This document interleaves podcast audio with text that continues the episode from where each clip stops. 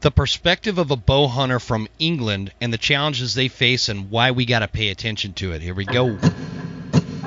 There exists a threat from anti hunting groups to politicians trying to give our land away, and we won't stand for it. Those vast western landscapes provide the space for our wildlife to thrive and a place for hunters and anglers to fuel the fire that sparks their soul. In this show, we share our love of hunting, fishing, and conservation. Here, we provide the foundation to meet these threats through passion and the grit of the American outdoorsman. Welcome to the Western Huntsman Podcast.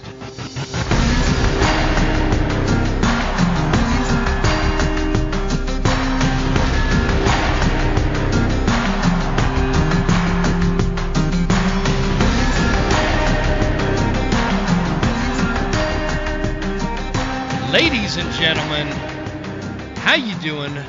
Welcome to the Western Huntsman Podcast. This is Jim Huntsman, the host, and I'm coming at you from the Broken Tine Studio right here in Clark Fork, Idaho. And I am super happy about uh, you guys being here in this episode. We've got a I've got a really good one lined up for you.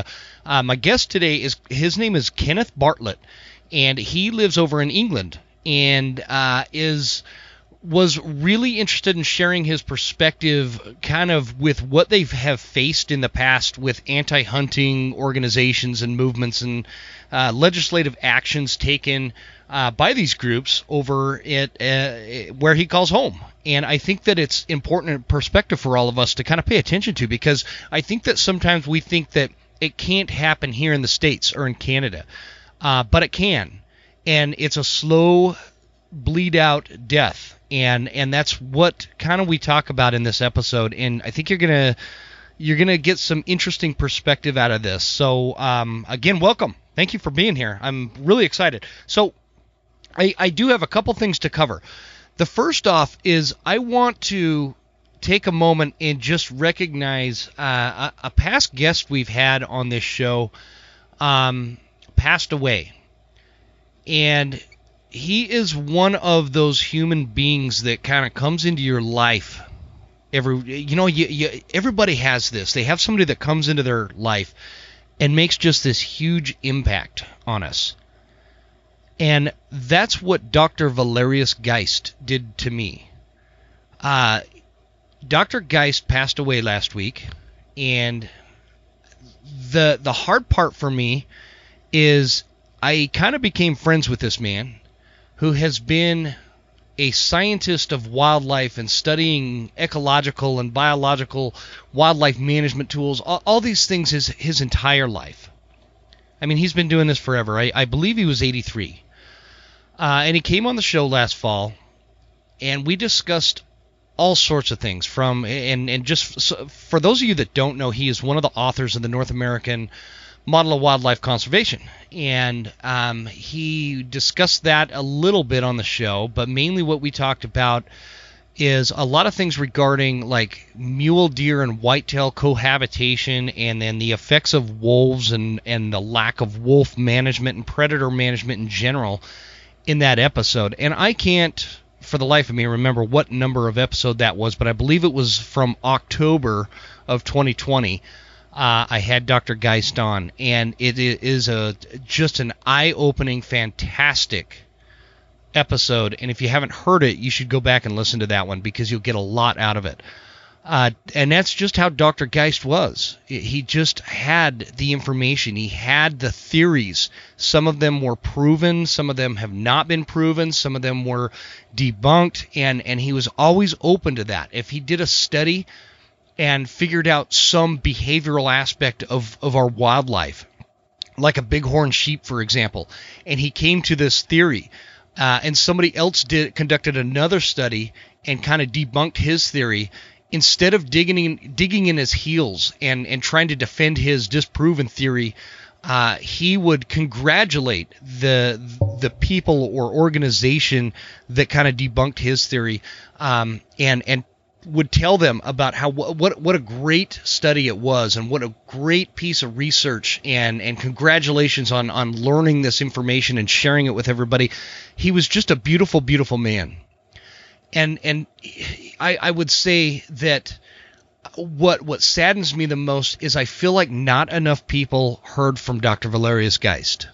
I feel like they, they didn't we didn't get enough of him, and it, it's not that for the a lack of effort on his part, but Dr. Geist has been doing this since the 1960s, right? And so he's been doing this since before all the social media and YouTube and all these channels of information that we all enjoy uh, in this day and age. And so I feel like it's out there, but it, it hasn't been marketed well enough, and it's not out there enough that everybody was able to kind of take a bite of it. And everybody should, because Dr. Geist knows his stuff. He knows wildlife management. He knows biology and the ecology of things and all the things that go into our landscapes from conservation to public lands to uh, wildlife management to hunting seasons to growing antlers on deer in Texas. I mean, this guy is was just a wealth of information, and I'm honored to have known him. Uh, and I would encourage all of you to do what you can to read some of his writings. He's written some excellent books. Um, read his books. Uh, you know, read his stuff online that's been put out there. He's been on a couple of podcasts, I know, um, and and obviously on this one. And I just feel like the world has lost uh, a wonderful human being with an excellent heart. And um, to Dr. Valerius Geist, uh, you know, if there's uh, any way you're listening out there, I sure appreciate you for your contribution to our our way of uh, conservation and wildlife management out there. So, guys, that's that. And and again, I, I was like, I, I just man, brokenhearted over that that news. I was really hoping to get him back on. There was other things I wanted to kind of pick his brain about. And um, anyways, that is that. And uh, the world is emptier because of the loss for for Dr. Geist. So. Um, all right, guys, getting back to a couple of other topics just real quick. Um, I was hoping I could talk you guys into writing us a review on Apple iTunes or, or Podbean. If you're listening and you enjoy the show and, and you'd recommend it to somebody else, um, if you wouldn't mind doing that, I would really, really appreciate it. We're we I've got this weird thing where I'm not really great at social media. I'm not really great at uh, doing like this marketing thing, but it apparently it really helps the show. And and we haven't had any reviews written in a while.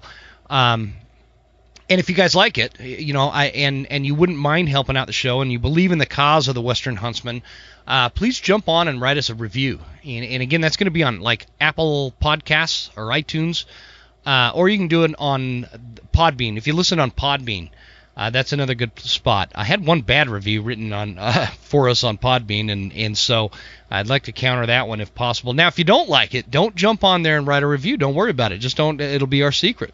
Don't tell anybody. no, I'm kidding, but I I do I, I'd appreciate it, guys. Even if you just jump on there and give us a, a five star rating or whatever, um, that really helps. If if you wouldn't mind, jump on there and check that out.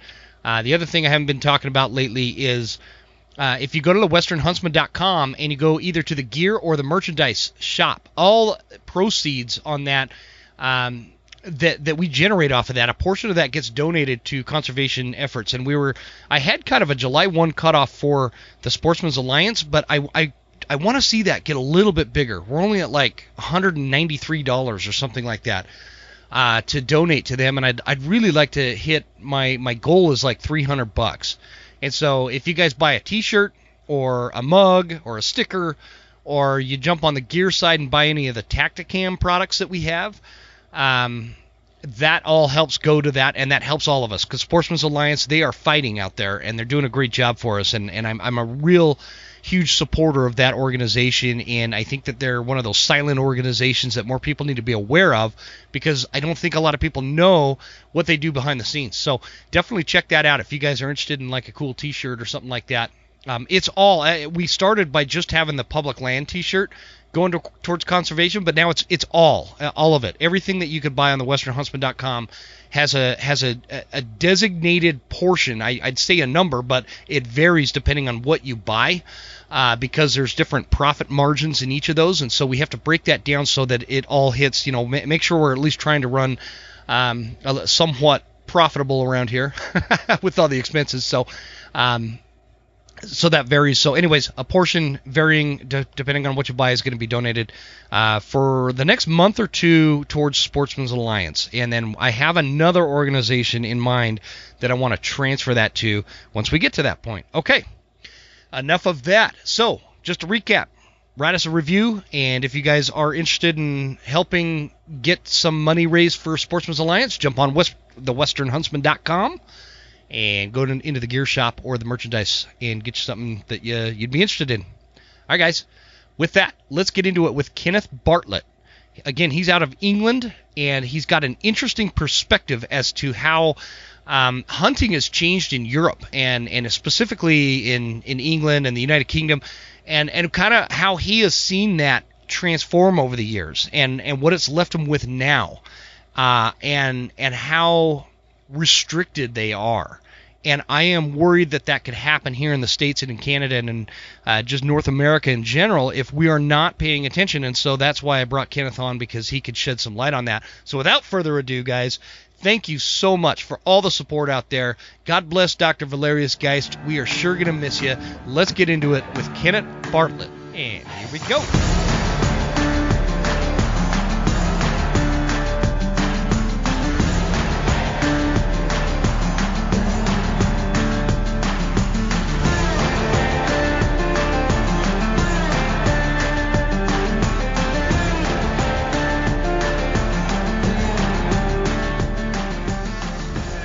Right, guys, this week on the line, I've got Kenneth Bartlett all the way from England joining me to talk all things hunting and bow hunting, and, and uh, we're going to hit on uh, a lot of different topics here.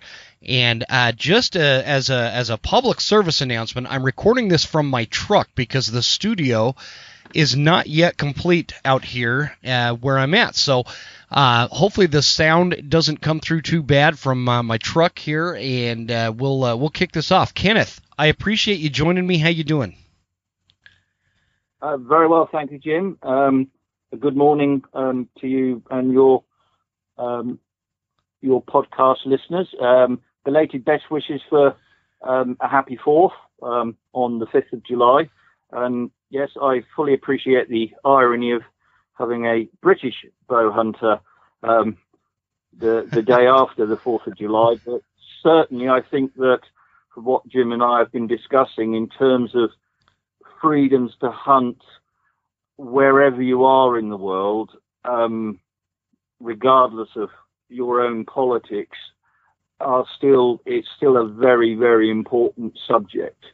Yeah, I couldn't agree more. And that's I think that the the really unique thing about what we're going to be able to cover today, Kenneth, is the um, the dynamics that you have experienced in England and, and all of Europe, really, uh, and and to put that into kind of a, a, perspective that people here in the states can maybe bite into a little bit more, so that uh, it helps us understand what threats do exist. And and that's a big that's a big part of our show. So we're going to get to all that. Um, let's kick us off by can you tell us a little bit about like where are you at? I know so for for those of you listening, uh, it's it's almost noon here in North Idaho.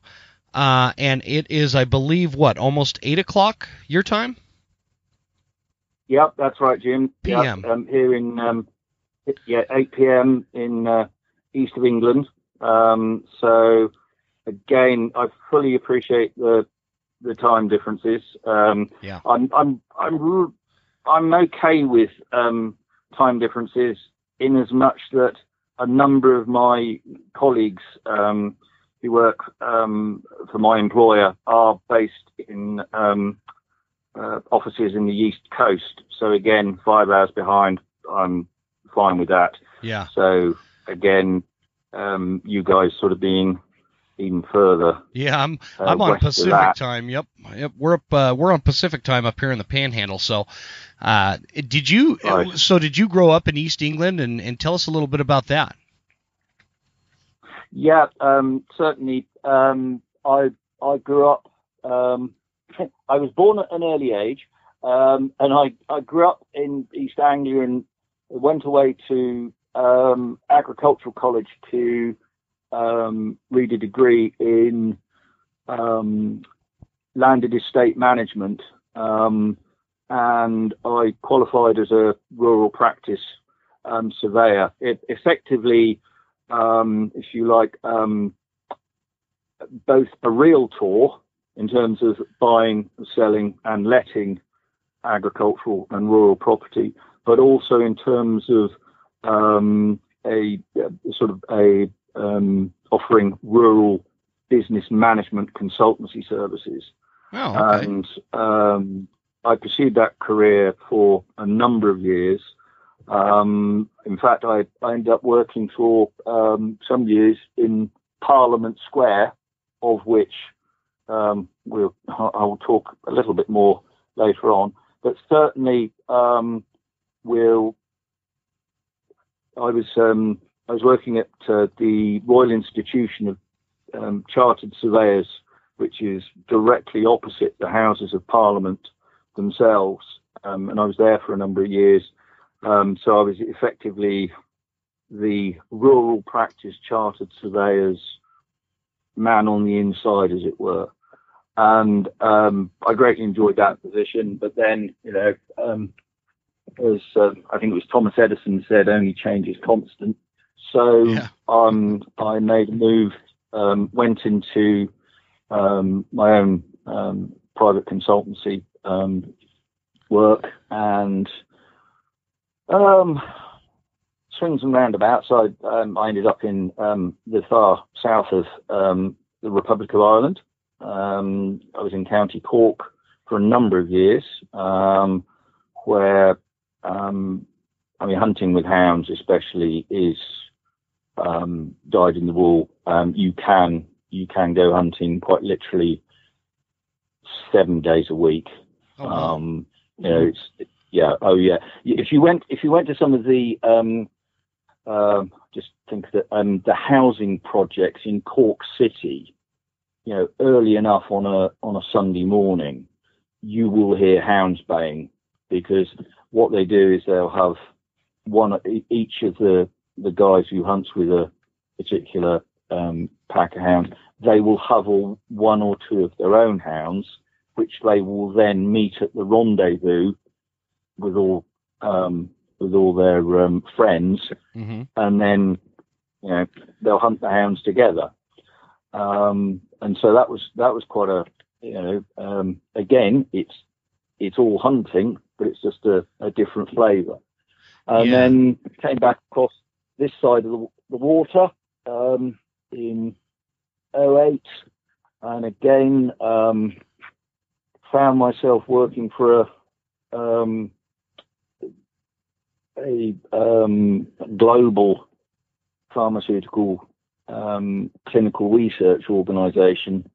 Um, again, not my um, field of expertise um, as a rural and agricultural realtor, but certainly in terms of having negotiated and executed any number of um, contracts, this sort of transferable skills enabled me to get my legs under the table, and um, you know I've been um, I've been working as a, a site contract specialist. Oh, um, for the past um, for the past seven years. So Oh wow. uh, again, um, what, what's useful is that um, I can sort of I can fit my hunting around um, the work that I'm doing, so that I'm um, I'm not living to work. I'm working to live. So Yeah. um, for that, um, you know, that that that is important. My darling wife Sarah, she does not work on a Wednesday or a Saturday, so that both of us know that between us, we can get at least two days out with the hounds during any one week. So, huh. So and um, oh, go ahead. yeah. No, no, it, and again, that's sort of pretty much. And um, well, I'm I'm the wrong side of fifty now, and I would say I've been hunting, um, been hunting with foot beagles, the infantry, if you like, not the cavalry. Um, the, certainly thirty-five years, and again, it's one of these. Some would say the purest end of the sport, in that you're there for the hound work Yeah. and um, see, seeing the hounds work um, with no distraction from whether the horse is going to fall on top of you, you can really, you know, pick out the, the subtle nuances of, you know, which hounds are sort of, um, you know, which hounds can um, pick up the scent in, uh, you know, in particularly dry conditions, or if, um, you know, they sort of cross a very, um, you know, very lush um, grassland or anything like that, whether there's someone who's sort of right at the back then sort of gets right to the head because they've got a you know much better nose, or if you've got ploughed land, what we call really cold scenting land, whether there's somebody that really does surprise you because you know they'll make their way right through the middle of the hounds and sort of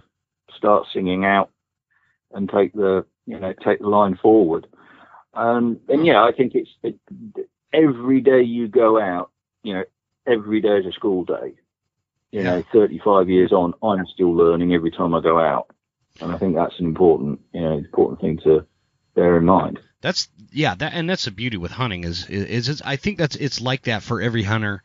Uh, with the exception of those, you know, you always you always have those that uh, kind of act like they, they know everything. They're not open to learning and, and, and things of that nature. But that's a whole different story. So, Kenneth, like, eh, give us a little bit of background in terms of how you got into hunting and and what, because uh, I want to talk about the cultural aspect of it, because eh, in, in the states, in eh, you know, as Americans, we always look at okay, hunting is a long, you know, tradition. We've been uh, passing it down for generations, and can you give us a sense of how how is that similar or different to you being in England and and how culturally it was for you getting into hunting and growing up in within the sport if you did.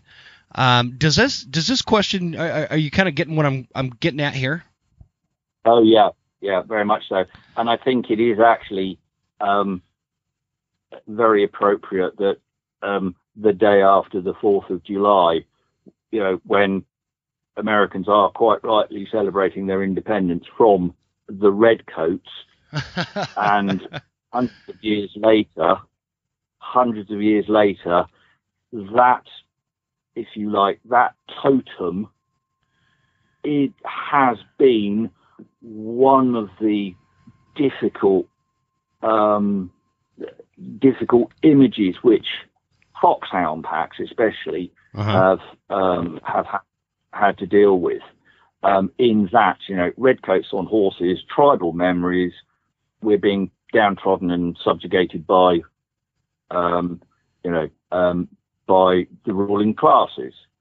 And I think certainly um, using that particular C word, the word class, I think that's where, um, in my experience, um, certainly when I make reference to you know hunting on foot with the beagles, everyone's on foot. You know, it's a great leveler, but regardless of um, how shall I say whether you're you know the country's richest duke or the country's um, poorest um, garbage um, operative, if you love your hunting, I don't really care.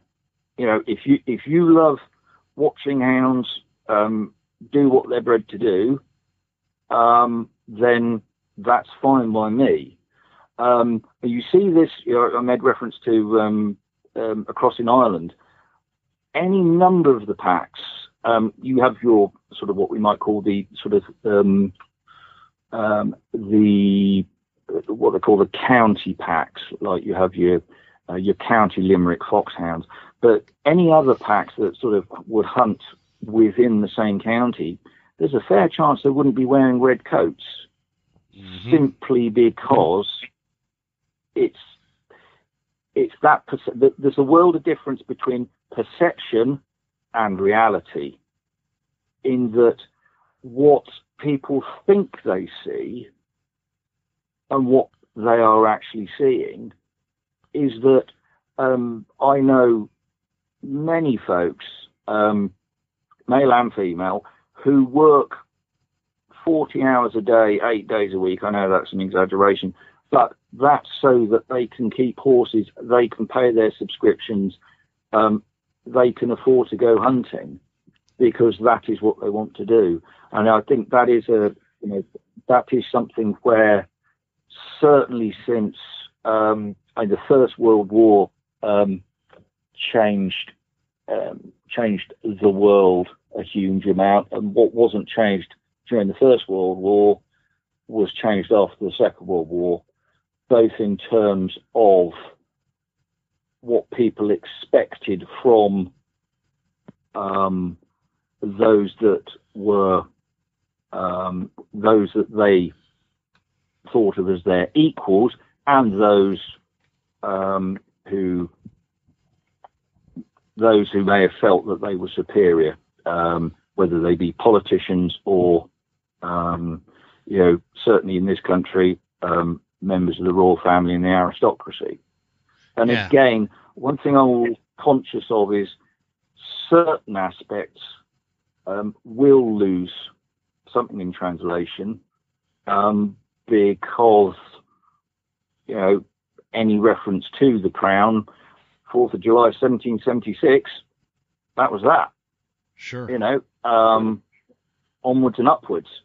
Um, and it's just something I think certainly where you look at continental Europe, look at the French.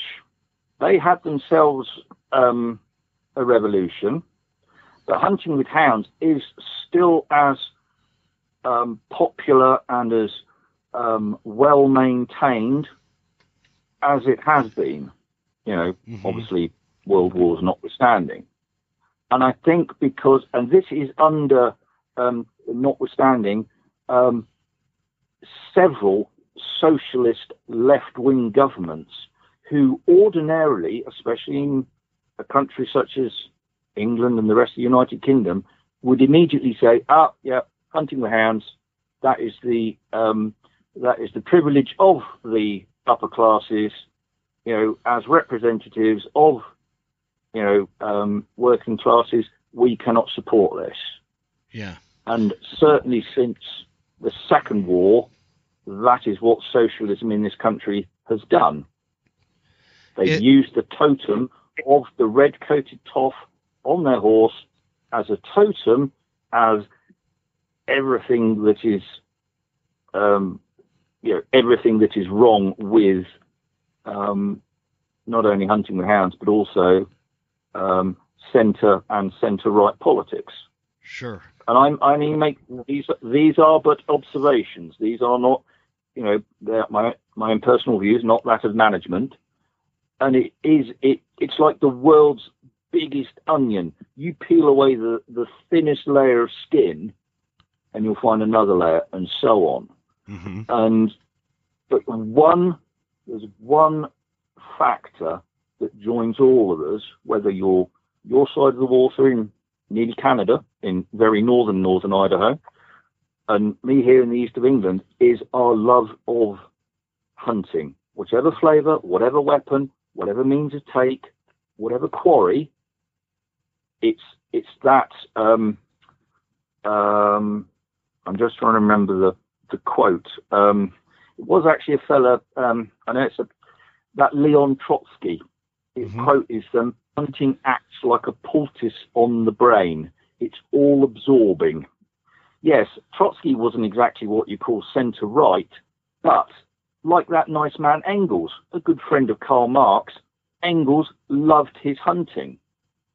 Yeah. That is the irony. That is the paradox.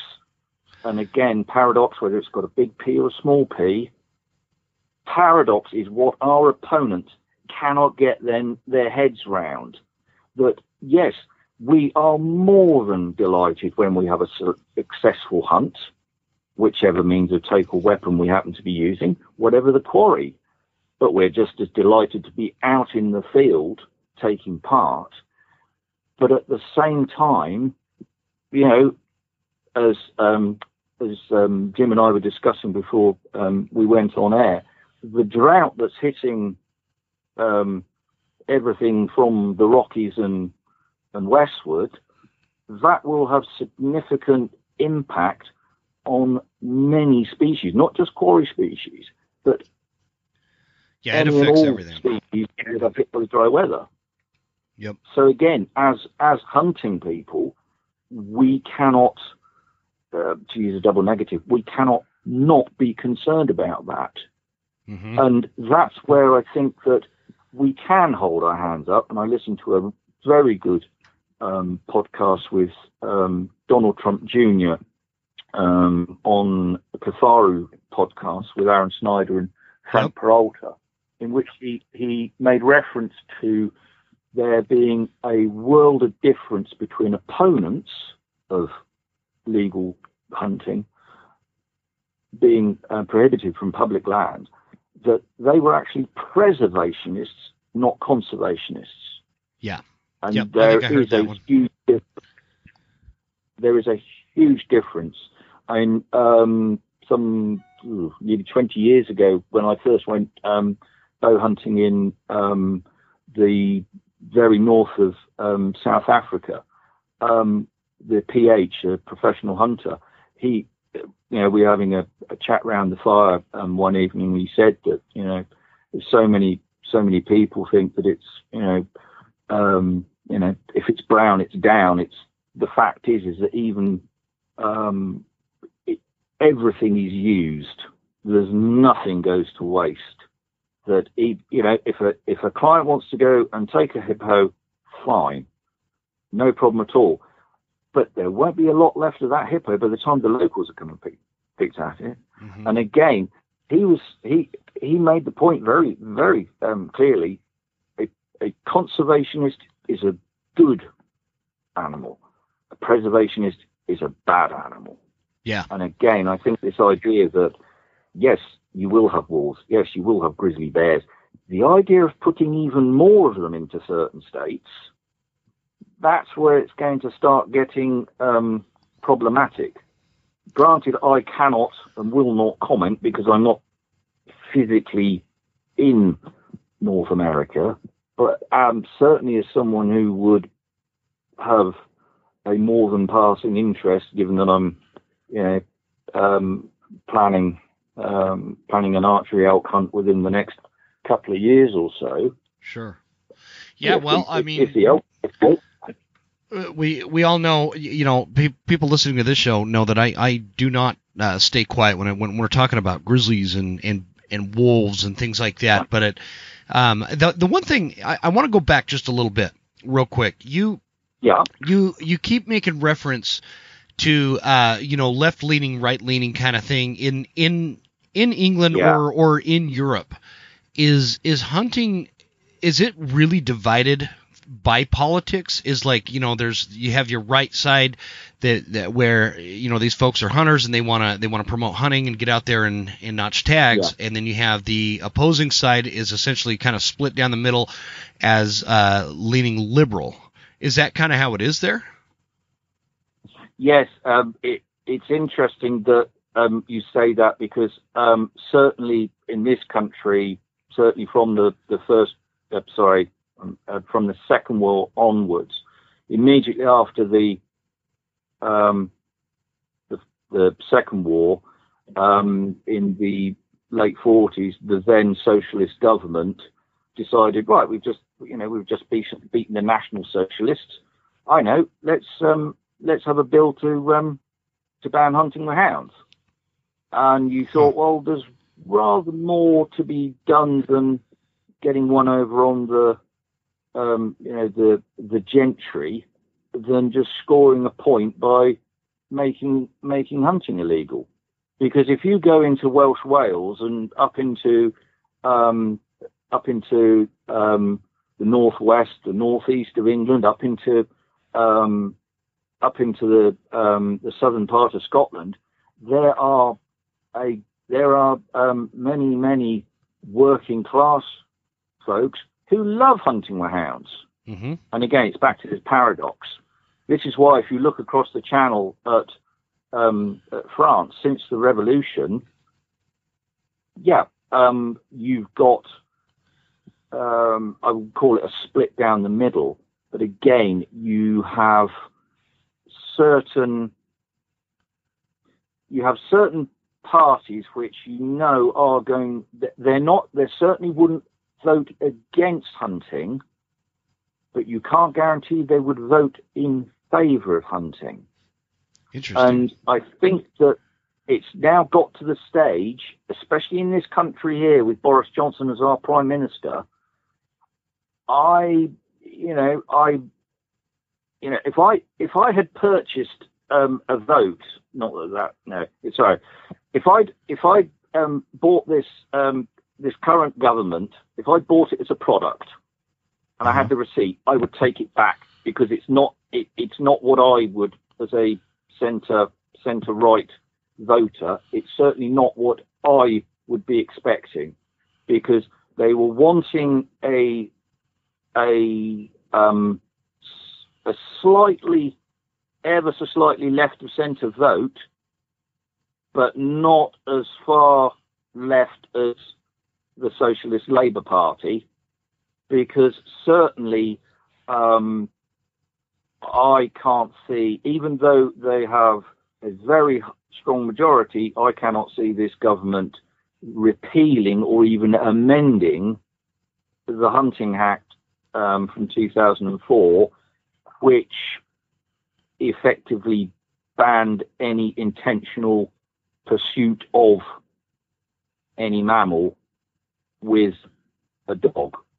There are very strict legal exemptions, but again, if I was if I had up until uh, where are we now?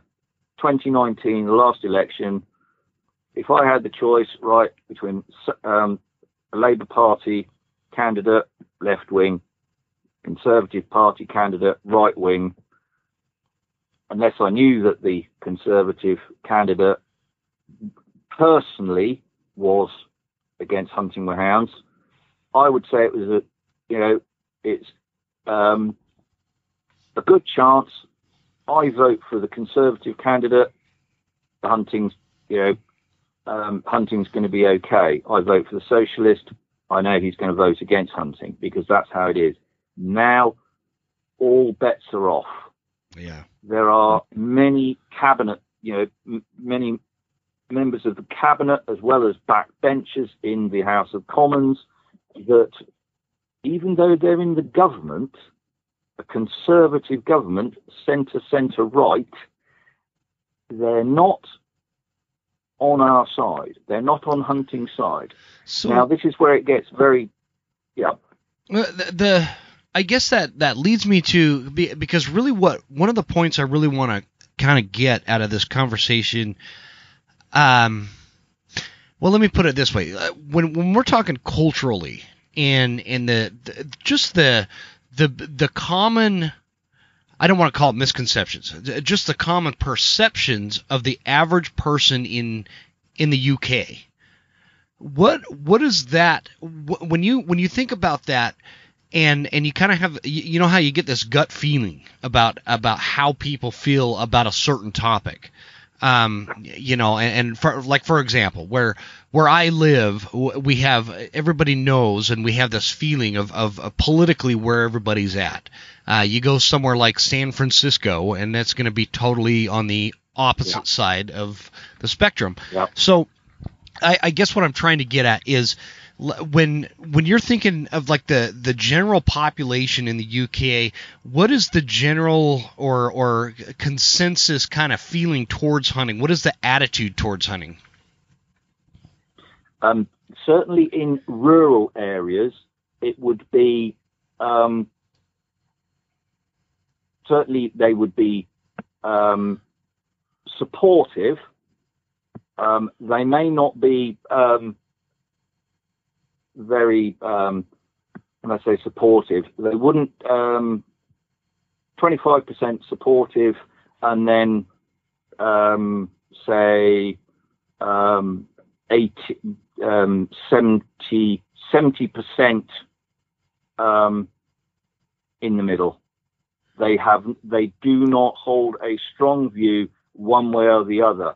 And I think this is where, um, in terms of you know, with sort of hunting um, when I talk about hunting, you know, hunting with hounds in this country, um, we are so behind the opposition. I mean, they've had best part of 50, no, 60 years um, running ahead of us um, because they've been able to play the alleged cruelty. Um, you know, they um, have been playing alleged cruelty. Yeah, the emotional um, argument. Know, yep. Exactly right. Exactly right. And of course, if you're t- if you're walking down the high street somewhere, even in a rural town, and you know you're somebody who's running a petition comes up and says, "Oh, you know, um, can I ask you about blood sports?" Not you know hunting or um, you know anything that you're sort of um, field sports, but they actually start making it. But just their questioning is very emotive. Mm-hmm.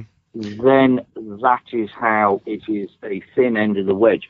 So that when 85 allegedly 85% of um, the UK populace is opposed to hunting with hounds, you probably find that 90% don't actually know anything about it. 85% that say that they're against it, they have. That's what they've been told. Mm-hmm. That's the that same here. Yeah, that's the same here. Yeah. The the anti-hunting, the the folks that support anti-hunting organizations are generally. Um, I, I don't mean I, I'm not trying to be offensive to by using this word, but they're ignorant towards hunting in, in a major way. And, and then that's oh, just definitely. the reality. Uh, and, and, so it sounds yeah. like that's kind of the same concept there. Um, so now the result with what you what you guys have been going through is you have no uh, actual hound hunting. Oh, we can keep hounds. We can You- you take can them out and and 'em. run scent trails with them. Mm-hmm. Yeah. Oh, yeah, yeah. But in terms of a, um, how will I say, a um, Killing an animal. the pure form, the pure form of us, you know, um, taking a pack of beagles across um, some ploughed land and putting up a brown hare and, you know, hunting her till they either um, work out all her um, her tricks and they um, kill her with a, a quick snap and that's that, or they lose the scent altogether. You know, Huh. that is no longer possible because again, when they drafted the law, and I don't sort of want to get into the minutiae, they actually felt that it was um, it was less cruel um, to be able to flush to a bird of prey using any number of hounds than actually let the hounds kill their quarry themselves. And again, it's a case of sort of um, you know how they say that um, a horse designed by a committee turned out as a camel. Well, that's what we've been working with since February 2005. What about? when you oh, put go ahead. Go ahead. Sorry, I cut you off there. Yeah. but, uh, when uh, when you put, and again, a, a cultural, um, you know, a cultural totem, an emblem such as somebody wearing a red coat on horses, that does not translate well with certain sections of the community. As I say, it is a, a tribal a tribal image. Yeah. But again, you you then bring into um, you bring class into it. That is also something which the opposition are very quick to play on. And as what do I you said earlier, What do you mean by that? The the opposition Well, plays on the again, on like it- your class. you have to it. Yeah. Um, uh, compare and contrast. High fence hunting. I, if I've got um, whether it's um, in um, the United States or Canada or um, certain parts of Africa, if I have the dollars, I can hunt what you know what I want to take. And again, it's it's that difference that it's like the difference between yes, I will put in for my um, um my big game combination license in Montana, please Yeah. God, in um, a couple of years' time, hmm and we'll see how we get on. I'm going hunting to learn how to go elk hunting. If I'm successful, you know, if whatever's legal comes in front of me, I will take and please God, make the best shot that I can.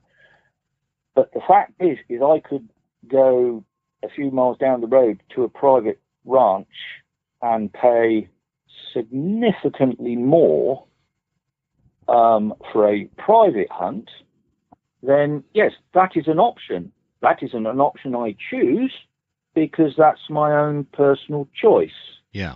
And I think that it's this idea that the perception, as opposed to the reality, certainly um, anything to do with hunting with hounds um, in um, in the United Kingdom is that you have to be rich. It is the pursuit of um, the upper classes. Um, but that's yes, that's not the case, though. um, it not as much as it was. Hmm. Um, yes, there are still members of the aristocracy um, hunting um, hunting the hounds, um, but again, certainly world events such as the Second War, it has leveled the playing field, and again, being both pragmatic and practical, um, as I said earlier, whether someone's a duke or a duchess or a dustman, if they love their hunting, um, good for them. You know, I, I really don't have any, um, oh no, we can't possibly talk to, uh, you know, um, uh, talk to him. He, you know, he's, he's not, you know, not quite our type of person because that is what, that is what has done the damage to our way of life. Yeah. This this idea that oh, um, they should know their place, Yeah. and yeah. again, it's it's a world of difference between perception and reality.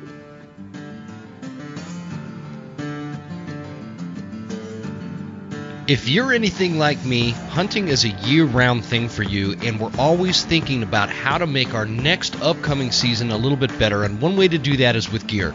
And you guys know I'm not a big gear junkie, but I do have some important gear items that I'm always a huge fan of, and they're right here available on this show. Let's talk about SKRE gear. SKRE is my go to camo. SKRE is high performance hunting attire and gear, scientifically tested camo patterns, and all backed by a great company. And I wouldn't recommend it to you if I didn't truly believe in the SKRE product. They've got a complete layering system for all terrain and conditions, gear designed to adapt to the weather. It's rugged gear, it's got a lifetime warranty, VIP sizing and exchange program. You can't go wrong with SKRE. Get the best out there without breaking the bank, and to make it even better, use promo code The Western Huntsman for 15% off and free shipping. Hell of a deal. Check it out at SKREGear.com. Next on the list is my oldest and fondest sponsor of the show is Phelps Game Calls. One thing I love about companies like Phelps Game Calls is the American success story that came out of it. And Phelps started in Jason Phelps' garage years ago, and it's now one of the premier hunting call companies on the market. And I wouldn't point you in that direction if I didn't feel like they were the best calls available. Jump on PhelpsGameCalls.com. When you find a call you like, use promo code Huntsman10 for 10% off. I promise you, you will not regret it. Hoffman Boots. Hoffman Boots is a go to uh, boot company I've been using for years and years and years. And the cool thing about it is, I'm only on my second pair of Hoffman Explorers. I put lots of miles on my Hoffman Explorers. They're a great boot. They're not going to cost you a small fortune to get, and they have all the same guarantees and warranties that every other company out there has. If you want to be confident, guys, do not skimp on boots. Go to hoffmanboots.com get you a pair of for, for me i like the 8 inch explorers but they also have the 6 inch they have all sorts of different options check it out at hoffmanboots.com and use promo code huntsman10 all caps lock for 10% off and last but not least is tactacam are you interested in filming your hunt and are you interested in helping with conservation efforts throughout the uh, North American continent, well, then I got a deal for you. Tactacam is a point of view type kind of camera that records in 4G. They also have other products like the film through scope, the FTS, and you attach that to your rifle scope and you can film your shot right there. And they have the mounts for your shoulder, for your head. They can, you can mount it to your bow, you can mount it to wherever and whatever you want. Lots of versatility with the Tactacam. Other products include, but are not limited to, the fisheye camera. The Tactacam Spotter LR is definitely worth a look if you want to film what you're seeing through your glass while you're actively hunting and get it on camera. It's a great thing. But I think that the thing that I'm most excited about with Tactacam this year is the new Reveal uh, cell cam that is coming out. This kind of this trail camera will send you images in real time as they're coming in. They've got like an enhanced antenna for better service. If you're like managing property or something like that, or you've got a bear bait set up somewhere that you have phone service, you can get those pictures right there to your phone. This uh, cell cam is super super cool. I'm really excited about it, and you can get all this at the westernhuntsman.com forward slash gear. Go to the gear shop. You'll find all the Tactacam stuff right there. Uh, best pricing out there on it. And uh, what happens is we split the uh, profitable revenue from these sales of the Tactacam gear and half of it goes to conservation efforts, uh, which vary depending on what quarter of the year it is. Right now, we're raising money and trying to get some money over to Sportsmen's Alliance. It's a great cause, and that is what's going to go down when you shop for Tactacam gear at thewesternhuntsman.com. So go over there and check it out and get you a camera. Guys, let's get back into it. I sure appreciate it.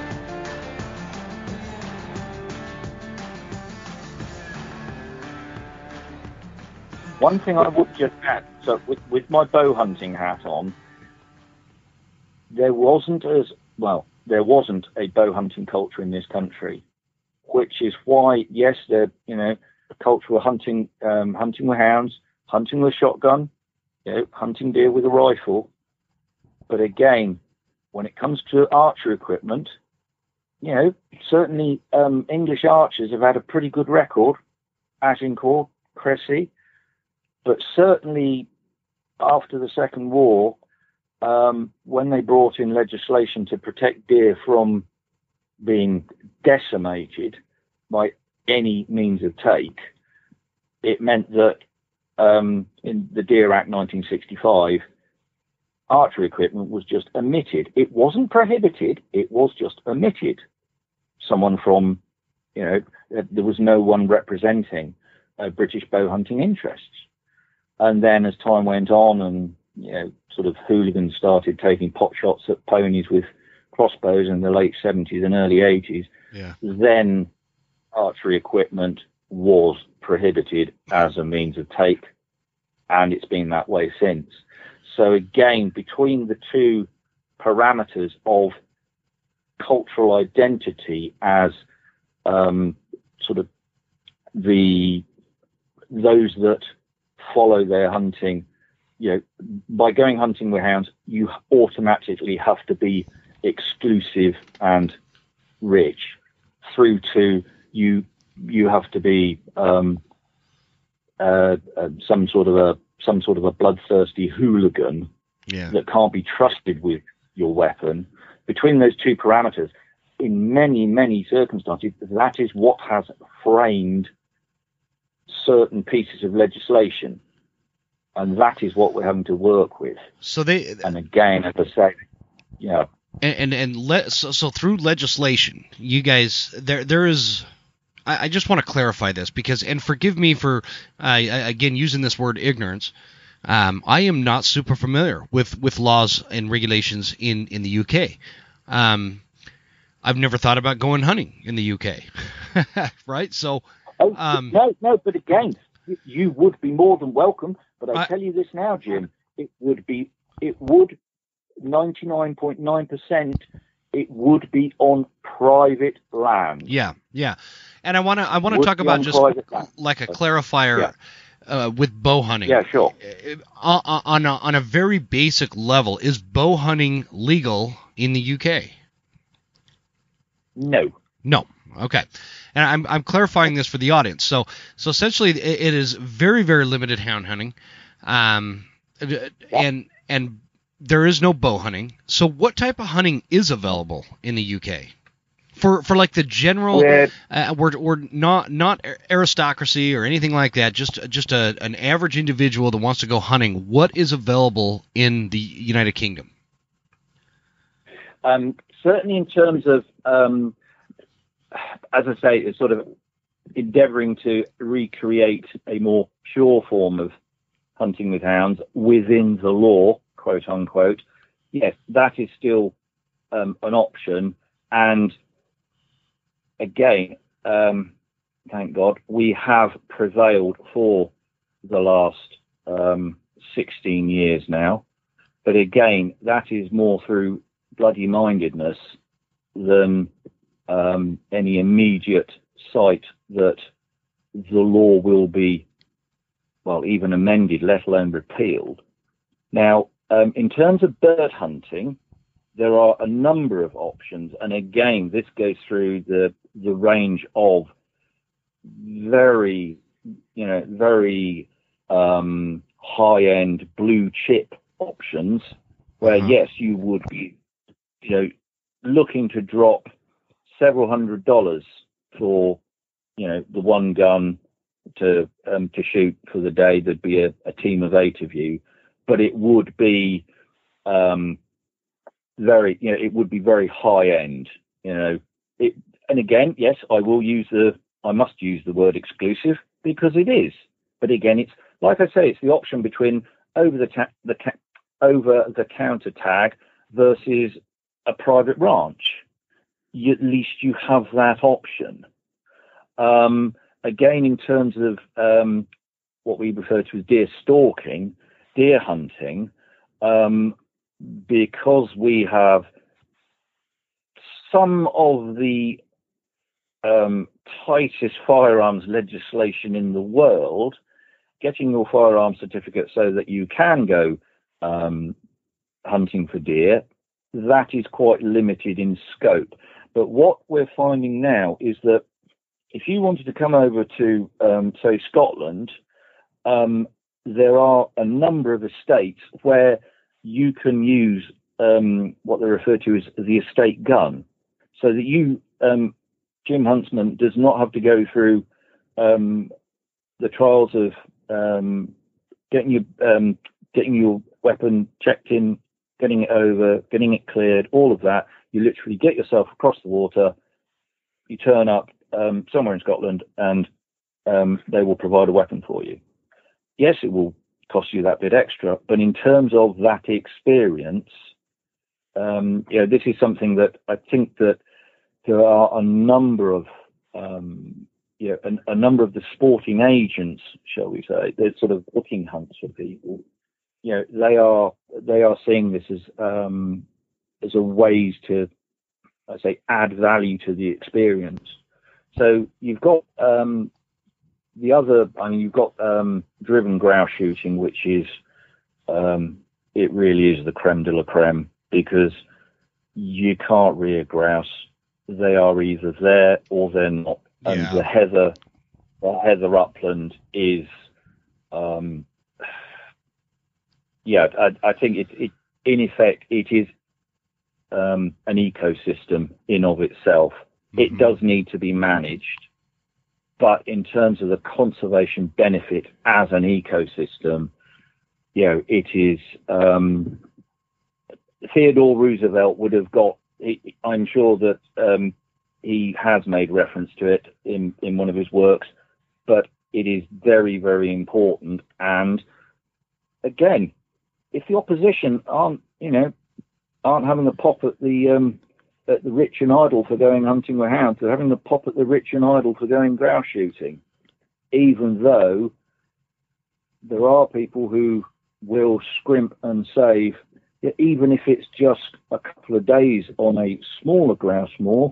They will they will scrimp and save so that they can have their um, they can have their um, their grouse shooting experience for those couple of days. Yeah. So yeah, we do have we do have options, but again, it's just the the other thing is the United Kingdom is it's not as big as um, North America, of course, but sure. also in terms of incre- increasing population. Um, you know, we've got the thick end of 66 million people. You know, if you see those, you see those um, satellite photos of sort of, of the world at night, and you you see the United Kingdom, and from sort of below Scotland and and sort of east of Wales, there isn't a lot of dark patches. Yeah, down in the southwest, Devon, Cornwall, you know, the far southwest of England, that's very rural. You know, there's rural, there's um, there's rural country, sort of Mhm. rural areas. Um, where I'm living out, sort of um, out to the, the the east coast, the north coast. But yeah, every sort of um, certainly around London, up round the the Midlands. Yeah, there there's a lot more tarmac and concrete than there's there's grass and trees. Yeah, there. So there's a lack So of land, down. and there's there's a lack of hunting opportunity due to regulation and the anti-hunting movement, Yeah. and and all these things that have taken Yeah. place. And uh, the the biggest question that I wanted to ask you before before we wrap this episode up here, uh, we might have to do this again, Sure. Kenneth, um, is seeing how things have changed over the last 50 some odd years in the UK for you. And what it what it's the the point in which it's at now. And then your perception or your observation of how hunting and, and culturally how um, you know in North America what we maybe take for granted sometimes what kind of um, advice or or concerns would you express to people living in North America in terms of our hunting and and the future of hunting for us? I think the first thing to do is, um, as hunting people, and again, this this is across um, all forms of hunting, all quarries, all means to take, all weapons, is that yes, we are all concerned and interested in animal welfare because that's how it works. You know, Mhm. the um, North, North American, we work on the science, not the emotion. Um, Yep. the North American uh, conservation model. The other um, important point is that animal welfare should not and must not be confused um, with animal rights, because then that opens up a whole um, a whole nother can of worms. And again, it is so easy for our opponents. They can be proposing legislation. They're saying, "Oh no, this is for, you know, the, sort of an animal an animal welfare bill," when in fact there, there can be so many amendments made to it that it then renders um, certain forms of um, game management and game conservation.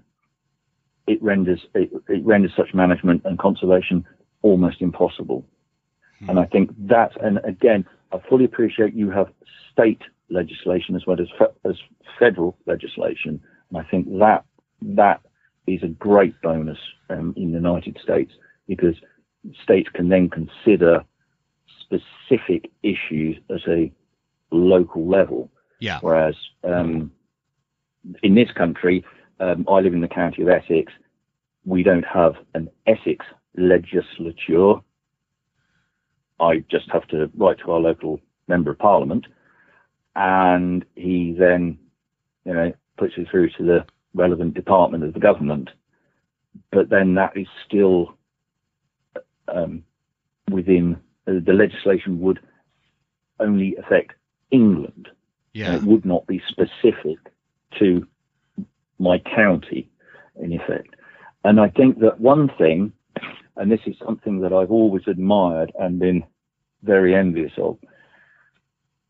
Um, I can't say it's every state in the United States, but anti-hunter harassment or hunter harassment, direct action, um, is something which hunting with hounds, especially, and latterly, certainly within the last, I'd say, 20 years, um, uh, bird hunting um, has had to endure. Effectively, um, animal rights terrorists um, physically attacking those um, taking part in their, their former hunting. Um, again, it's something which we've just endured.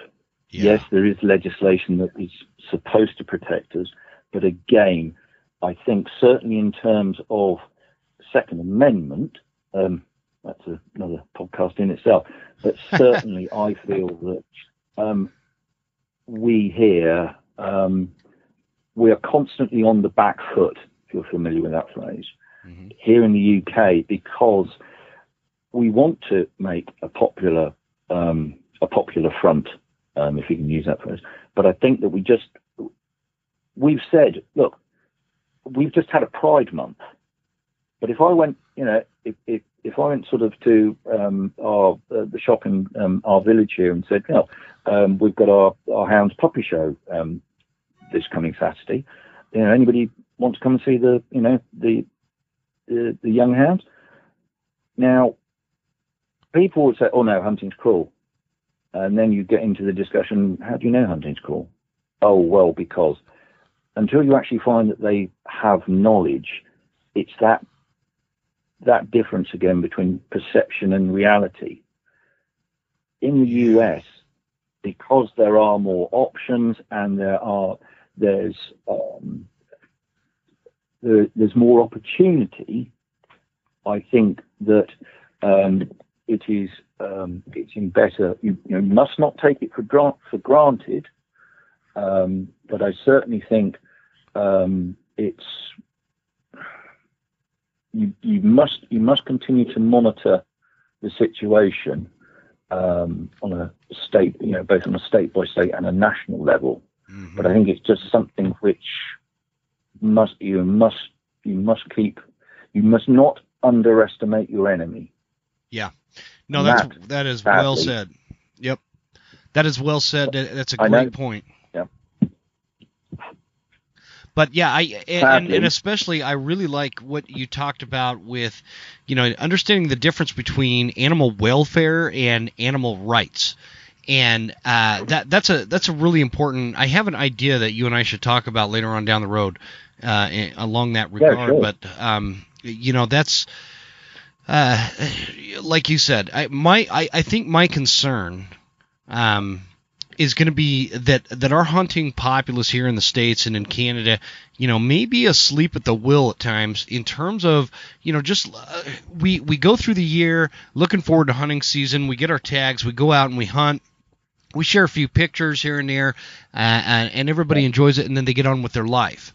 And and they're not paying attention sometimes to some of the things that pop up that threaten the future of hunting and these things that, that can kind of you know the, the, death by a thousand cuts that that term that we use yeah. quite a bit. These little pieces of legislation well we're gonna we're gonna ban hound hunting in California and then that's gonna kind of move into uh, banning yeah. hound hunting in Oregon, which is going to lead to more legislation banning any kind of mountain lion or predator hunting, uh, and, and, all these things that they they take the ones that are easy for them to market to the to the populace uh, the the population of people that don't know anything about hunting. It's easy to make a case that hound hunting is so cruel and hunting predators and bears and mountain lions and all those things. It's it's so cruel and and this is why and this is why we need this legislation to ban it, to outright ban it. And then from there, if that happens and that spreads, then it starts uh, trickling down to other things, down to you know even something as simple and small as grouse hunting or rabbit hunting or squirrel hunting. Those things uh, become easier because they've already made those steps, and so that's kind of one of the points of, of what we try to do here yeah. is is make people help people be more aware of how that happens and talk to people like you that have watched it happen in the UK and and can offer some of the yep. insight that that I think we're lacking. We we need this this kind of insight to understand how that happens and takes place. So, uh, Kenneth, I, I appreciate you coming on. I, I, oh go ahead. Are you do you have some final thoughts there? Yeah, no, I, I would I was just going to I was just going to um, uh, uh, commend you, Jim, on um, an excellent um, summation there because that very neatly encapsulates that sort of um, yes, I know it's a state by state um, consideration, but viewing, you know, the satellite view is it a sort of, as you say, um, a death by a thousand cuts, and it it just makes you sort of you put it into perspective. Yes, um, um I'm very grateful for what we have here um, in the UK, such as it is. Yes, it could be better, but uh, with you know glass half full kind of thing, it could be a hell of a lot worse. Yeah. Um, you know that that oh what was his name? Um, the vegetarian during the 30s. Oh yeah, Adolf Hitler banned hound hunting. you Yeah. think at that, and I love I love dropping that one. If you've got a real real balls out vegan artsy going hammer and tongs at you, you drop this sort of you drop the Hitler bomb on them. That floors them. Yeah. That really does not end out their sails. That's a great again, piece of information. Well, you know, um, it's only so we could keep all the hunting for Goebbels, you see. mm-hmm. But there we are. Um, but again, it just we both sides of the water. Yes, there is a lot of work to do, but again, um, we've learnt to our cost, and I would say it's in um, across all forms of hunting, the majority of which would be hunting the hounds, but certainly um, in terms of um, never underestimate your enemy.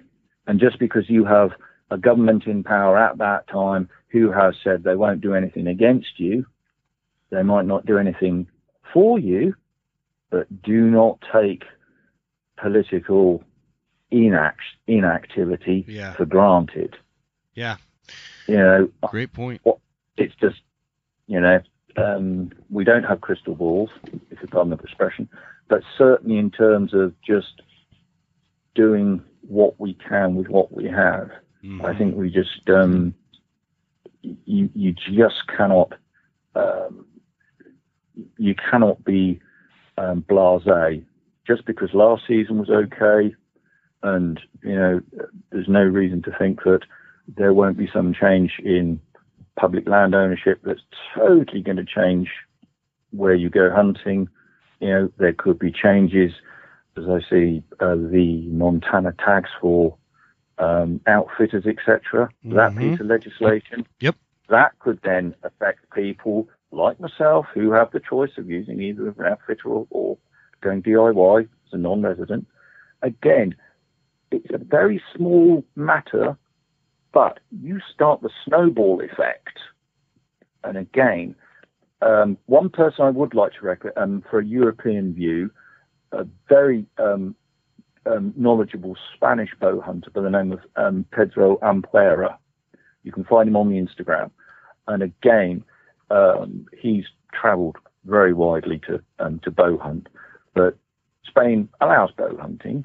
And it's the comparing and the comparisons, uh, sort of um, contrast rather, and I think that that would be um, useful as well because seeing it from sort of another perspective. Yes, we're sort of in Europe, such as it is, but I I do go back to the the point that we cannot be blasé. You know, um, we we cannot underestimate our opponents because um, you know they they do want to they do want to end what it is we do and what we love doing. They certainly do, Full and they're stop. they're well funded and well organized. So Yeah, and Okay. one thing I would just reiterate: they are they are anti people, not pro animal, yeah, that's it. as we've seen some of the. I like No, that. I, I'm going to steal that expression, Kenneth. yeah, oh, please do. I, Yeah. If you if you want to horrify yourself, just just Google um, or go on YouTube hunt saboteurs. You'll see them dressed up like wannabe Daesh, you know, black head to foot, running around, um, beating people, and you think, now how is that helping animal welfare? And again, ninety percent of the time, it's class warfare, Yeah, plain Yeah. and simple. for sure. So again, It's that's that's exactly that, that. There is something to be said for the, the level of class warfare that takes place in the hunting, uh, you know, with with pro hunting versus anti hunting. So, Kenneth, I really yeah. appreciate your perspective on all this. This has uh, well, no, um, been eye opening for sure. So, thanks for coming on the show, man. Well, um, and again, and um, I hope you um, settle into your um, your your new dwelling, um, and yeah. that uh, the the the the current um, the current hot weather doesn't get um, too dramatic. it's lo- it's looking like it's going to calm down here, so we're uh, we're in yeah, good as long shape. As, as long as it's not as long as it's not um, sort of 100 degrees and rising. Exactly, and we need some rain. We need some. I don't know about you guys, but we need rain over here, bad, up in my neck of the woods. So yeah. So, so, so understand. Well, see if you can get that nice. See if you can get that nice Mr. Trudeau. Send send some across from Canada. There you go. yeah. All right, well, Kenneth. Look, thank you ever so much for your time. Thank and, you. Um, that your interest in how things are this side of the water, and um, we, will keep in touch. For sure, I'd love to get you back on again in the future and, and kind of expand on some oh, of the, well, the basics points. So, you have a great night. I, I hope I didn't keep you up too late, and uh, oh no no, uh, we'll talk um, soon chocolate. Oh, perfect. Thanks, Kenneth. Great stuff. Thanks. Bye for now, Jim. Good, goodbye.